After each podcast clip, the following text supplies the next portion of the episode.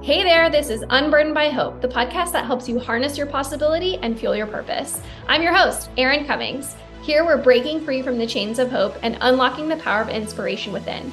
Get ready to ignite your soul because we're diving deep into the art of letting go, embracing the unknown, and creating a life unburdened by the limitations of hope. Together, we'll uncover the secrets to finding purpose, fueling our passions, and crafting a vibrant existence that sets our hearts on fire. So, are you ready to burn down what's no longer serving you and step into a life driven by possibility? Let's dive in, my friends, and unleash our boundless potential. Hey everyone, welcome back to Unburdened by Hope by me, Erin Cummings. Um, we are whew, through a big part of the month. Obviously, Super Bowl, Valentine's Day, Super Bowl, all the things. Oh my God.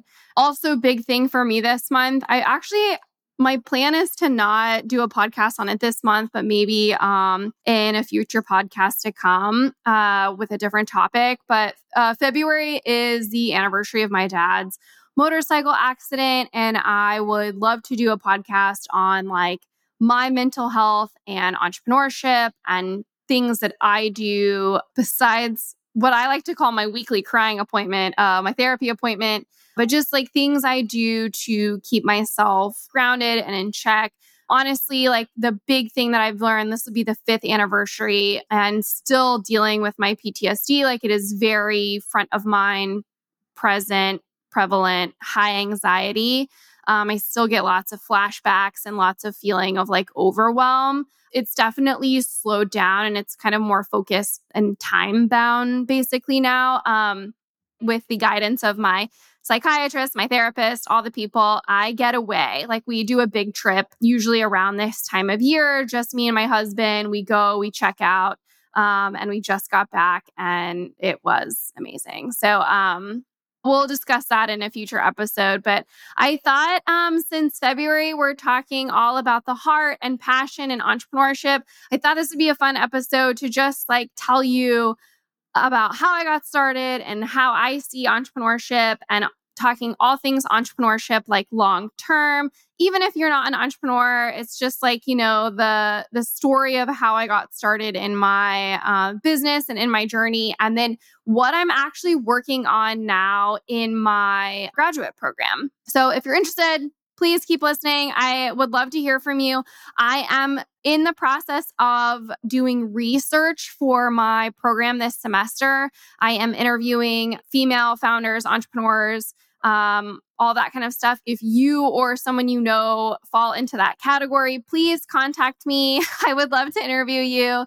Email is info at erincummings.com, or you can send me a DM on uh, Instagram my handle is at Erin Runs an Empire. Please let me know. I the more info I get, obviously, the better results and the better outcome I can look into and see. And then I my plan isn't to share the people and their stories, but to share the information that I gather and found once I have everything done too. It's been so fun doing these interviews and talking to people. And it's really like relit this kind of like fire um, inside of me that I always love chasing.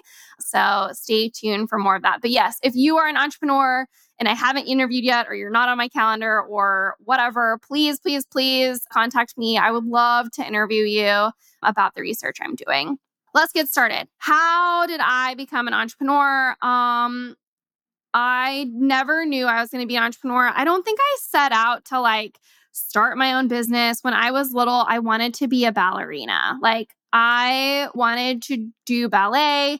I'm going to jump back and forth in my life just from like my dad, funny enough that I started this podcast out talking with my dad. Um, so my dad and my dad's brother, my uncle, were both ballerinas. My dad stopped dancing when he was a teenager, but he danced ballet and was in ballet company up until he danced and he fell and he uh, broke his arm and stopped dancing. Injuries are huge for ballerinas. They can take you completely out of the company and out of your career. And it's, you know, it's a, they're athletes and it's any athlete that has a major injury, it can be devastating to their career.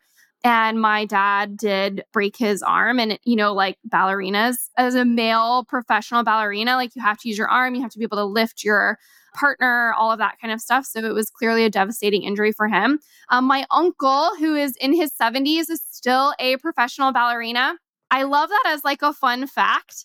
Uh, I don't think I've ever told my uncle that I, I use that as like a fun fact about myself. I need to tell him. But um, what's so funny is like sometimes like us as like little kids like we have these dreams of becoming like these careers you know like a paleontologist or like a ballerina or a heart surgeon or all this stuff. And then you don't ever really i mean houston's maybe different for the heart surgeon thing but you don't ever really get to meet those people. Like, how many professional ballerinas do you actually know? And I think it's so funny because one is my uncle. Like, it is hilarious. So, he was part of the Metropolitan Opera House in New York for decades. And, um, is now in Vegas. I mean, it's just so fun to think like, oh my God, I have a professional ballerina for an uncle. But it's just so fun that like that is a career my parents had just put me in ballet when I was little, like maybe three or four.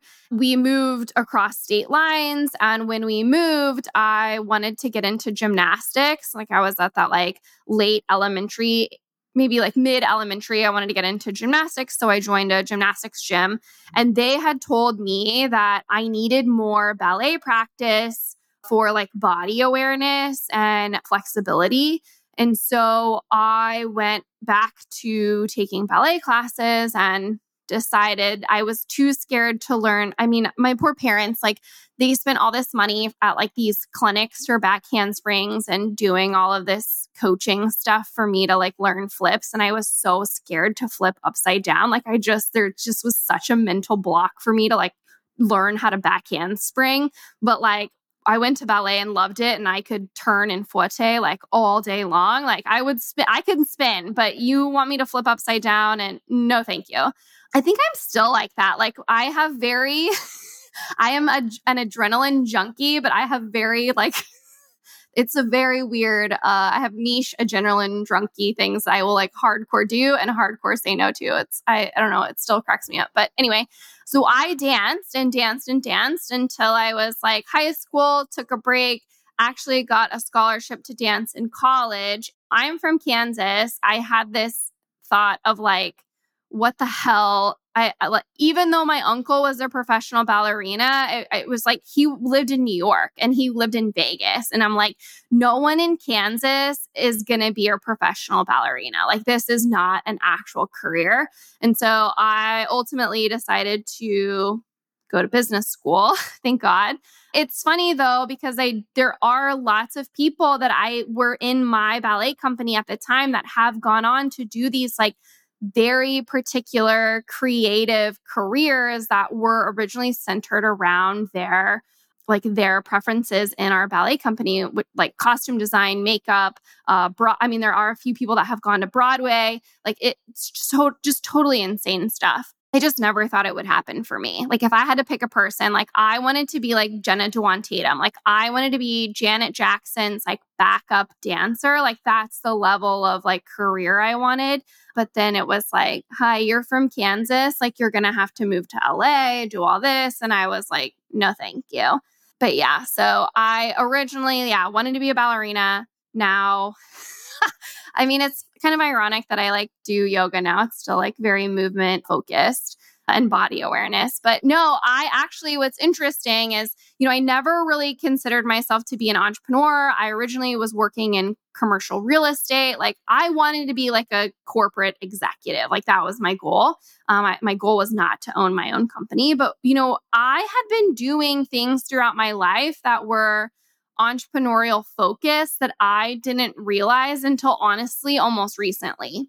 When I was younger, like it had to have been like same, like middle elementary time, you know, between third and fifth grade, even a little older. Like that was back in the heyday of like the, I think they were called Pennywise magazines. And you would go door to door and you would sell the OG MLM. Like you would sell magazines to your neighbors, or they were like little things in magazines you could buy for points.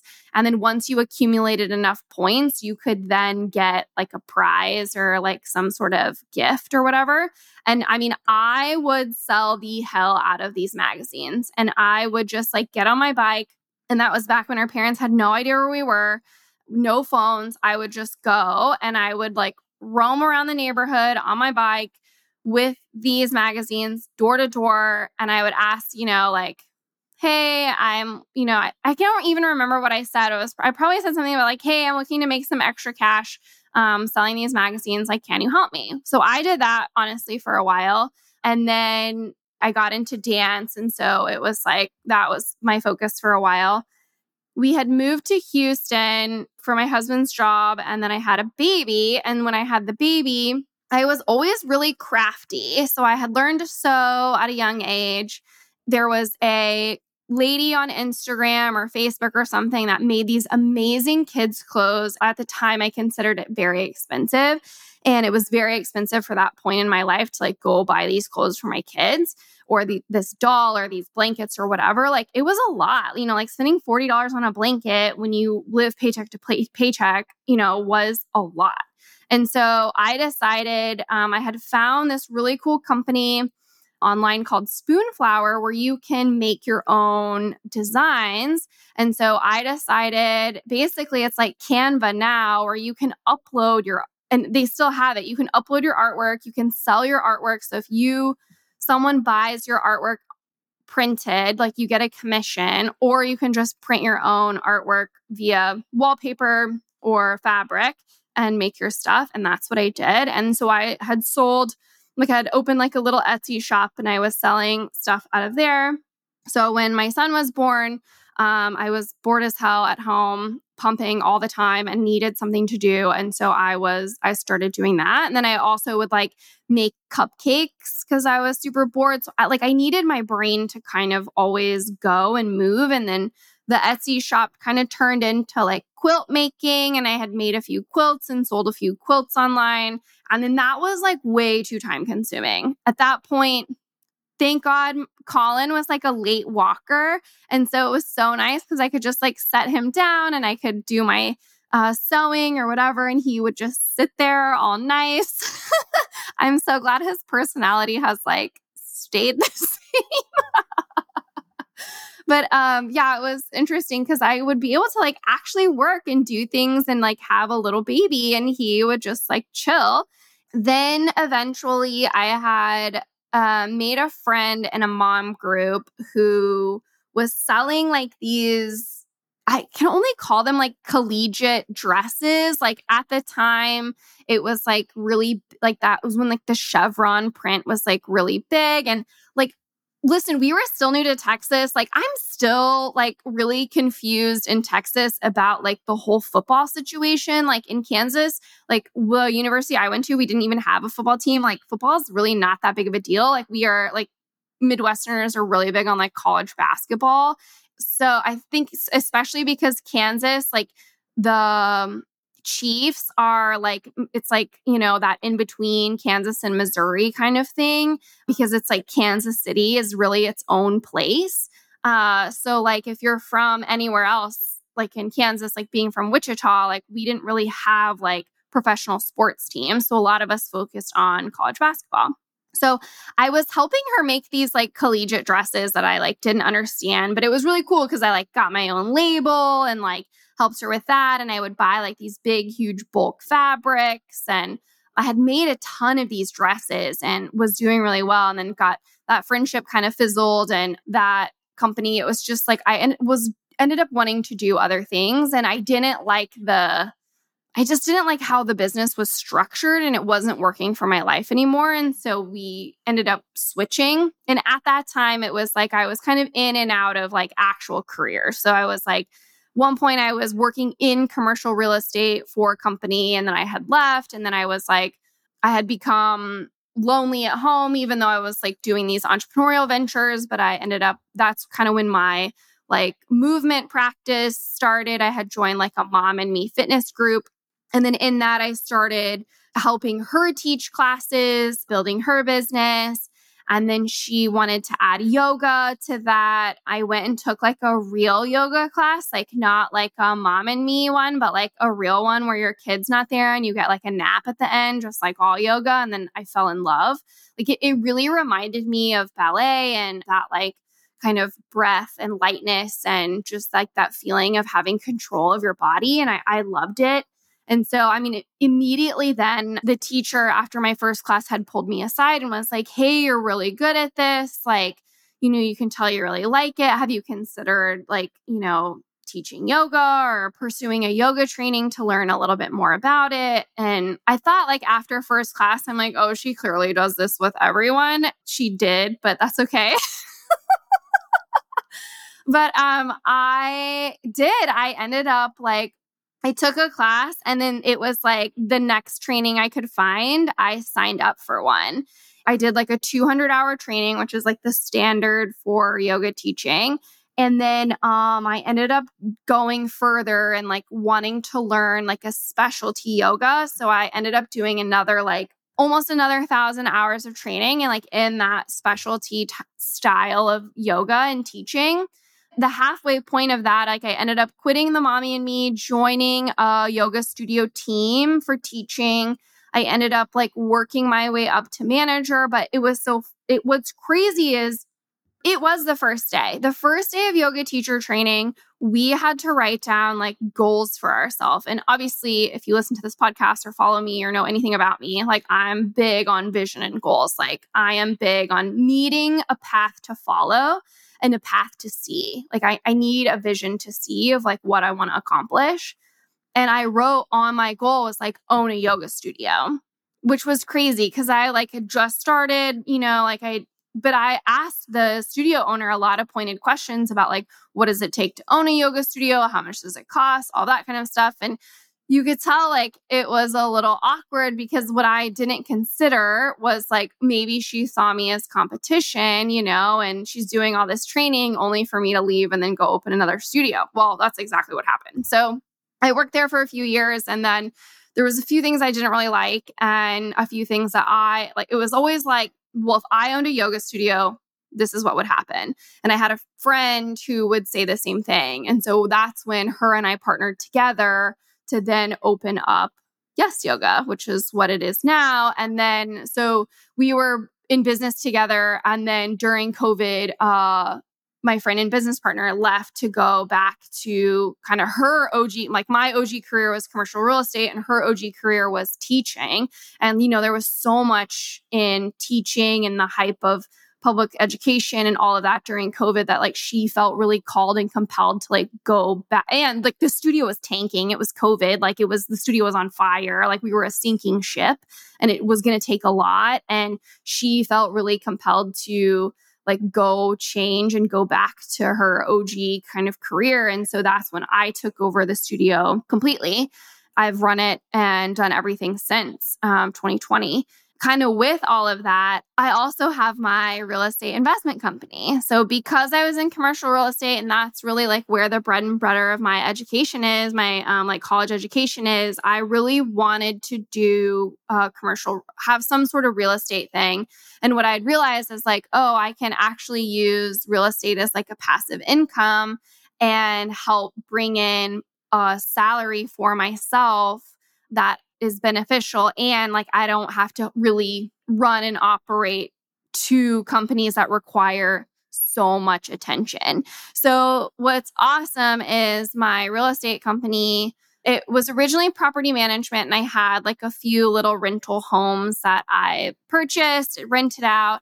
And what was awesome was this past year I was able to sell one of my properties that I originally bought and I sold it for double what I paid for. It was in such great condition. I had the best renters, thank God.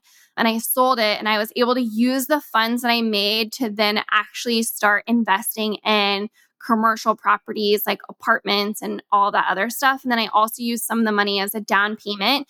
And I've now been able to branch out and purchase some other investments in other states, which is really cool. I'm definitely wanting to grow that side of the business, but I know it'll take a lot of time that I like don't really have. And so I'm just trying to like kind of like keep all of that going and keep that business on its path. But what's really interesting is like kind of how all of that works together. And, you know, originally when I first started in the blankets and all of that kind of stuff, or even when the studio first opened, I think I was, what's interesting is the change in mindset was always like kind of like watching what others were doing it was either one of two things. I was watching what someone else was doing and I was trying to emulate that person. Like, you're good at this. I want to be good at that too. And trying to follow their path. But like, it doesn't always work because we're all so different. We're all, what I didn't take into consideration for a lot of that stuff was like, well, she had been working on this for, you know, so long. And like, I can't just jump to that point or it's looking at someone and being like, I want the complete opposite of that. And almost like it's competition. It's a competitive way to look at something and still not be on the right path because all you're doing is trying to prove you're not that person. And so that really hit me hard. It took a while. And like once my business partner had left, like I think I was in it for a full year where I was finally like, oh, I can actually do what I want in my business because it's my business. And I think that's been really helpful to have that like shift of mind where I'm not focusing on all the outside noise, but like really listening to myself finally, which brings me to like what I'm working on now. And that is, you know, I've gone back to school. I'm in the graduate program of University of Houston. I'm doing a master's of science in entrepreneurship. And basically, it was so funny. Uh, my husband and I were like arguing about this the other day because, like, what else would we, two people who've been together for almost 28 years, argue about? But like the definition of master of science. And he's like, well, you're not like, you know, it's not like biology or chemistry. And that doesn't make sense that they would call it that. And I'm like, first of all, motherfucker, like, I don't write the programming or the titles for the University of Houston. Like, I just, like, let's just step one. I didn't name it. Okay. Uh, and then step two, it's research based. That's why it's a master of science because you're getting data and you're doing research to like do the thing. I'm like, duh. But that's okay. I mean, you know, male versus female brain. So this semester is the first semester that I like, I kind of had a base overview last semester. And this semester is my first full like research situation. So now what I'm doing is gathering data and what I've specifically am researching or like the topic I'm researching is the impact of mindfulness in women entrepreneurs what that looks like, how it shows up, you know, what all's available in there, and just like putting all of that data together. And it's cool because, well, I think it's cool because it ultimately ties in the yoga philo- like almost like yoga philosophy the part of yoga that honestly like i've really fallen in love with over the years my body has changed so much especially with my um connective tissue deterioration, like my diagnosis for my connective tissue disorder. Um, since getting that, like, and noticing like how much my body has changed with just like just different things, and um, like really needing the mindset and mindfulness aspect for that my business, myself, all the shit that has happened, especially with my dad's accident, like my mental health and what I've in talking to the women so far, I've done a ton of interviews so far, and it's like if they either already had something in place or there has been a major event that has made them turn to mindfulness and mental health um, practices and topics.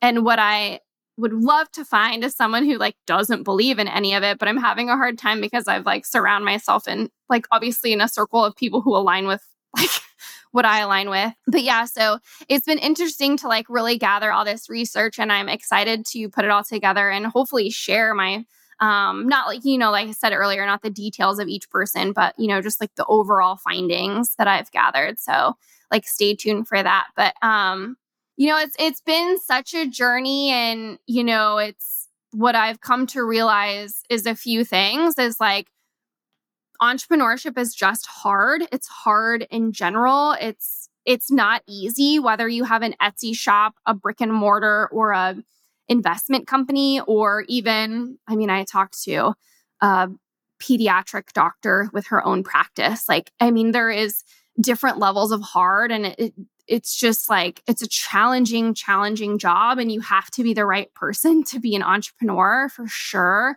It takes a lot of boundary setting and a lot of self awareness, or it can really eat you alive. And it's true, it's all blood, sweat, and tears. And what's really interesting is like, just seeing, talking to people, knowing myself, it's like the passion behind it all, where it is so heart forward.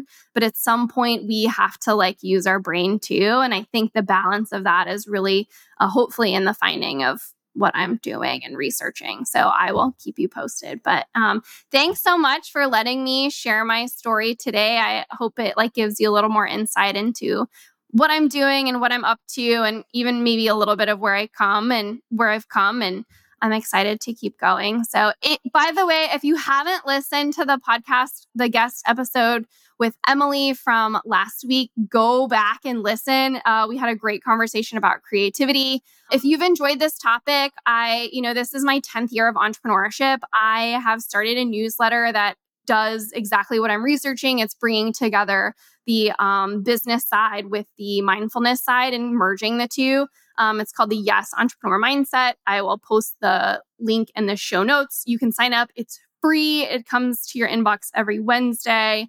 Let me know if you need anything.